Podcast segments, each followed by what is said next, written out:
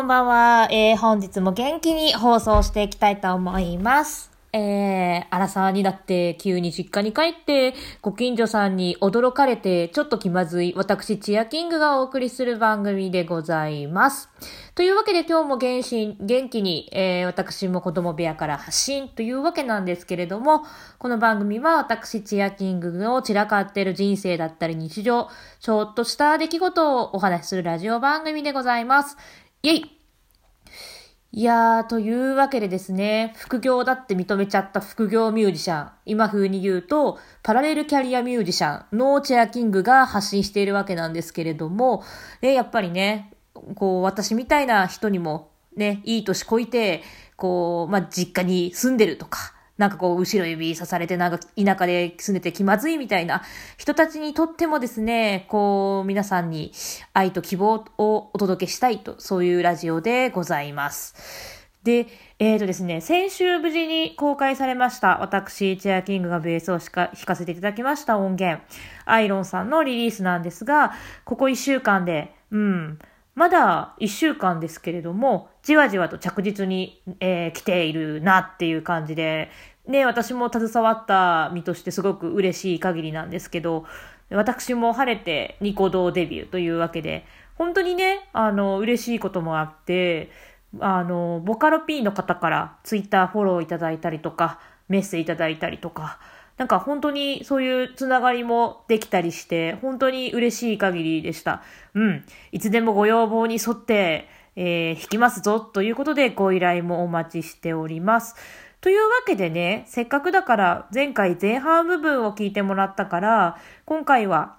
後半部分を聞いてもらおうかなと思います。先週リリースされましたボカロ、アイロンさんでリリースの後半を聞いてください。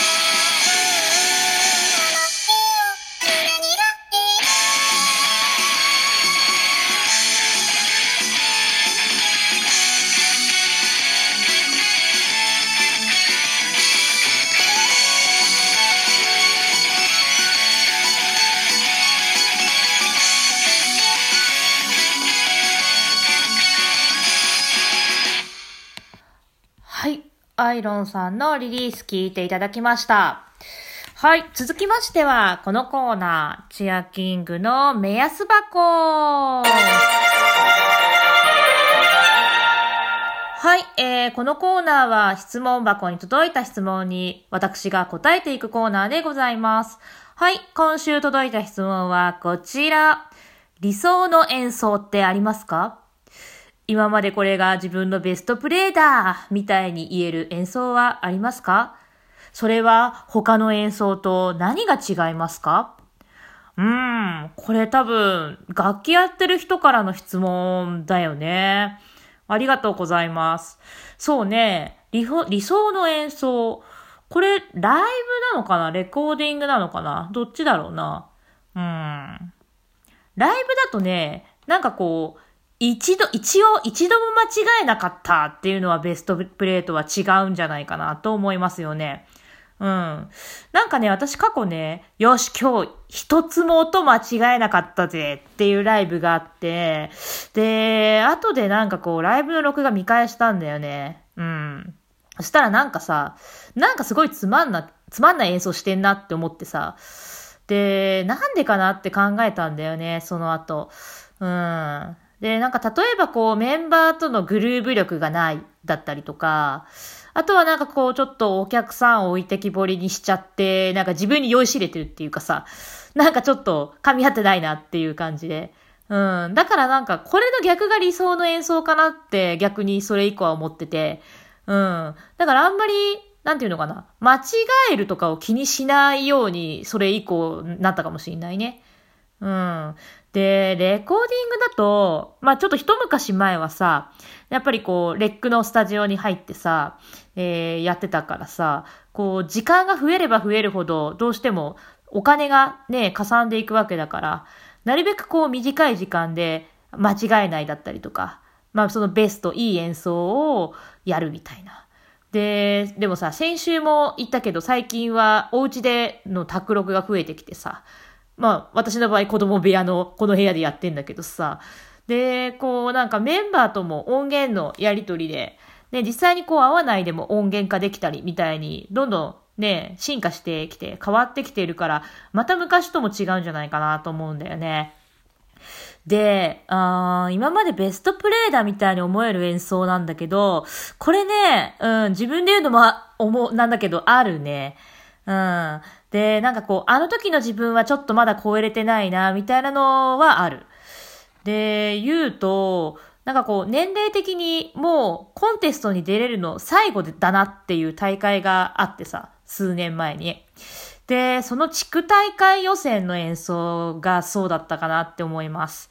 うん。で、なんでかなっていうと、なんかもうほら、地区予選で落ちたら、もう私はもう、まあ多分一生コンテストの決勝っていう、まあ、いわゆるそのプロのミュージシャンだったりとか、そういう音楽雑誌とかに載る機会だったりとか、なんかそういう目に留まりやすいような場所に行くこともなく終わるんじゃないかなっていうのがあって、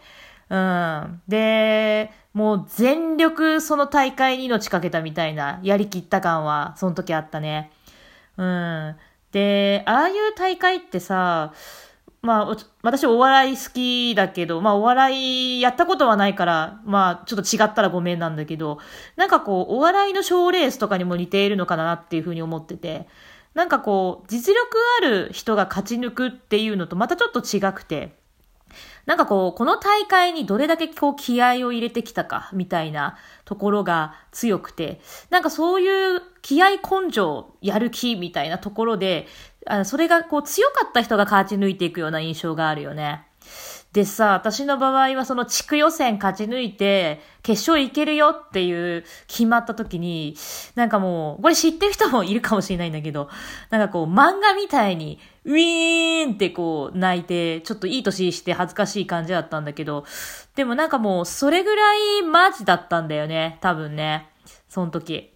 で、だからその時の演奏っていうのは、まあ今の方がね、あの当時の音源聞くと技術面とかはちょっと上がったかなっていうふうに自分でも思うけど、でも当時のあの演奏を超えられたのってのはその後実はないかななんて思ってて、なんかね、今後またそういう場面があったらいいななんて思うわけですよ。で、さあ、なんかこう、こういったご時世で今後ミュージシャンどう活動していこうかなっていろいろ悩んだりするわけなんだけど、うーん、なんかやっぱりこう、場所がないミュージシャンの私のところにも少しばっかり影響は出てきててさ、うん。で、まあまあでもちょっとむしゃくしゃしててよくわかんないからと思って、まあとりあえずこう、今まで家でやり残していたことをやろうって思い立ったわけよ。うん。で、なんかこう、私の部屋の中でね、まあ、子供部屋の中でさ、こう、開かずの引き出しと呼んでいた場所があって、で、その中を掃除したんだけど、とんでもないものが出てくるわけですよ。子供部屋おばさんだから。うん。で、こう、一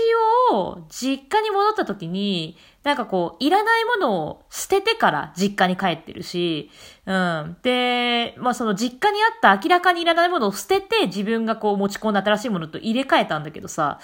なんかこう、開かずの引き出しって私が勝手に読んでたところが一箇所あって、なんかこう、パンドラの箱的になっててさ、なんかこう、まあとりあえず放置しちゃってたんですよ。まあそこあまり使わない引き出しだからさ、まああのなあってもなくても構わない、こかなんだろう構わないかなみたいなのが一箇所あって、うん。で、まあ開けたら出てくるわけですよ。あの例えば名札とかさ、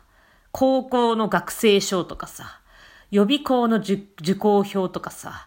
まあまあいろいろ出てくるんだけど、なんかこう、例えるならさ、なんかこう、じゅうはちで地元出てるからさ、なんかこの高校生とかじゅうはっさいぐらいの年で死んじまったもう一人の自分に合うような感じのイメージなわけですよ。